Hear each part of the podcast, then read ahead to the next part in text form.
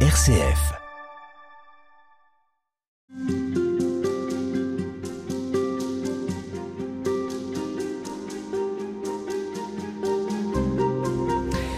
Saint Bonaventure, qui a vécu au XIIIe siècle compagnon de Saint François et qui a notamment vécu une expérience forte, une expérience mystique au mont de l'Alverne, sur les pas de Saint François d'Assise d'ailleurs, euh, expérience euh, spirituelle, expérience mystique, on le disait. Euh, Qu'est-ce que ça va venir faire découvrir à, Saint Bonaventure, cette, cette expérience?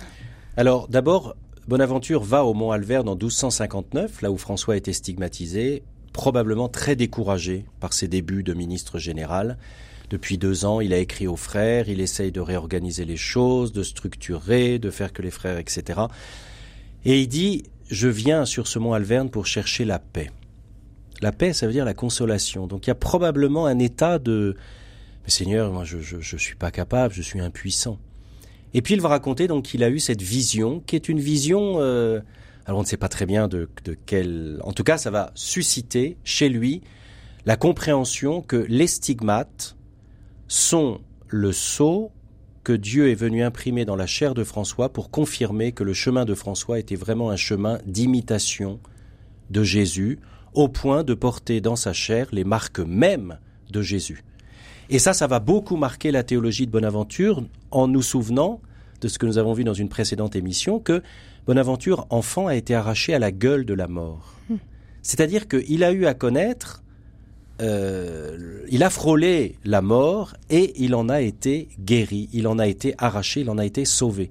Et ça, ça donne un, un, rapport à l'existence quand même euh, différent. Donc, les stigmates, son expérience personnelle, eh bien, pour Bonaventure, ce passage de la mort à la vie, la Pâque, et donc ça passe par la croix, la descente aux enfers et la résurrection, vont être comme la, la, la, la, le fil rouge et la, la, la saveur particulière de sa théologie, progressivement. Au fond, vous nous parlez d'une contemplation du Christ. Que va nous dire Saint Bonaventure? On, on, pourrait reprendre, d'ailleurs, vous le citez dans votre livre Prier 15 jours avec Saint Bonaventure, comment parvenir à la contemplation? Et je trouve qu'il a un style poétique, Saint Bonaventure. Oui, c'est le choix des mots est toujours très important. Un mot n'est pas un autre, donc il faut distinguer les mots, les choses que l'on veut dire. Et il sait aussi, à certains moments, recueillir, pourrait-on dire, un peu l'essence de ce qu'il veut dire. Et à ce moment-là, il a l'art de la formule, on pourrait dire. Oui. Et cette formule, elle est, elle est, elle est, elle est incisive. Hein. Vous faites référence au, au, au, justement à la fin de l'itinéraire de l'Esprit jusqu'en Dieu au chapitre 7. Et justement, il, pose la question, tu demandes, mais comment arriver à l'union à Dieu? Et il écrit, interroge donc la grâce, non pas la doctrine, le désir, non pas l'intellect, le gémissement de la prière, non pas l'étude des livres, l'époux, non pas le maître, Dieu, non pas l'homme, les ténèbres, non pas la clarté, non pas la lumière, mais le feu qui enflamme totalement et transporte en Dieu par les onctions extatiques et les affections les plus ardentes. Ce feu, c'est Dieu, et son foyer est à Jérusalem, c'est le Christ qui l'a allumé dans la ferveur de sa très ardente passion. Donc contempler la croix du Christ. Mais pas pour, mais pas pour son côté morbide, pas pour, pas pour être triste, pas pour sombrer dans les ténèbres. Pourquoi alors? Pour connaître la pauvreté de Jésus qui permet de recevoir tout en abondance. Parce que la providence de Dieu, c'est que tout est déjà donné, d'une certaine manière. Et la Ça, c'est difficile à percevoir pour, Ou... dans notre quotidien. Certes, euh, quand on a mis dans la matière son espérance de salut.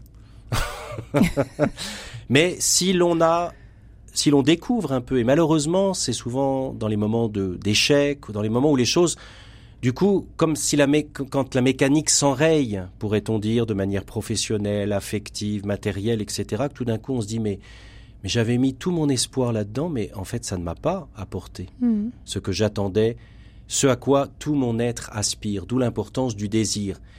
Et en fait, par là, souvent, dans, dans, dans, la, dans le fait de, de tomber, ben on va faire cette expérience que on avait peut-être mis notre cœur, notre esprit, nos attentes dans ce qui ne peut pas donner le vrai bonheur.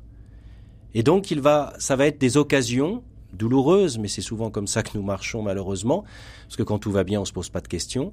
quand tout commence à ne pas aller, ben, on est, on est invité à s'interroger existentiellement et profondément. Et petit à petit, on peut découvrir que un chemin de pauvreté, de simplicité, va être une occasion de recevoir beaucoup plus et d'être beaucoup plus comblé que je ne l'étais auparavant. On a beaucoup de, récits singuliers aujourd'hui là-dessus, hein, sur des changements mhm. de vie, des changements de travail, de profession, et qui va faire dire à quelqu'un qui a repris, par exemple, découvert un travail manuel, bah avant je travaillais euh, dans tel ou tel métier, mais maintenant j'ai découvert le sens de la vraie vie. Par un chemin qui, aux yeux du monde, est le fait de rétrograder et qui va être en fait un chemin d'accomplissement.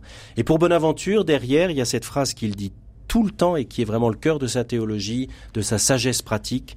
Personne n'entre droitement en Dieu si ce n'est par le crucifié. C'est un peu l'idée du, de, la porte étroite, c'est un peu l'idée du, du, chameau qui peut pas passer la porte parce qu'il est trop gros. Et donc il y a un chemin de pauvreté qui consiste à, à considérer que tout nous est déjà donné, que nous sommes capables de Dieu, et qu'il y a, par la pauvreté, un chemin de richesse.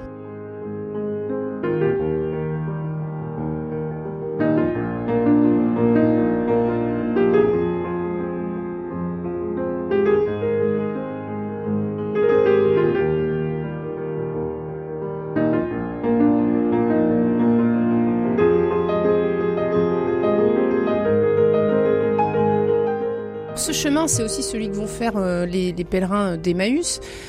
Il y a cette anecdote que vous décrivez dans votre livre que j'ai trouvée amusante, c'est celle de Saint François d'Assise qui va euh, se déguiser en pèlerin d'Emmaüs. Est-ce que c'était aussi pour conduire euh, ses, frères à justement découvrir qu'il y a au-delà de la passion, il y a le Christ ressuscité Oui, et pour rappeler aux frères que nous sommes toujours des pèlerins. Et donc s'arrêter, se figer, se résigner, euh, c'est pas ce que nous sommes. Nous sommes marqués par un dynamisme, par la présence de l'Esprit Saint, par un accomplissement dans l'histoire à écrire. Donc on a notre part de génie propre, tout en acceptant de recevoir ce que d'autres ont pensé précédemment. Ça, c'est ce que je trouve fascinant avec Bonaventure et d'autres penseurs hein, aussi.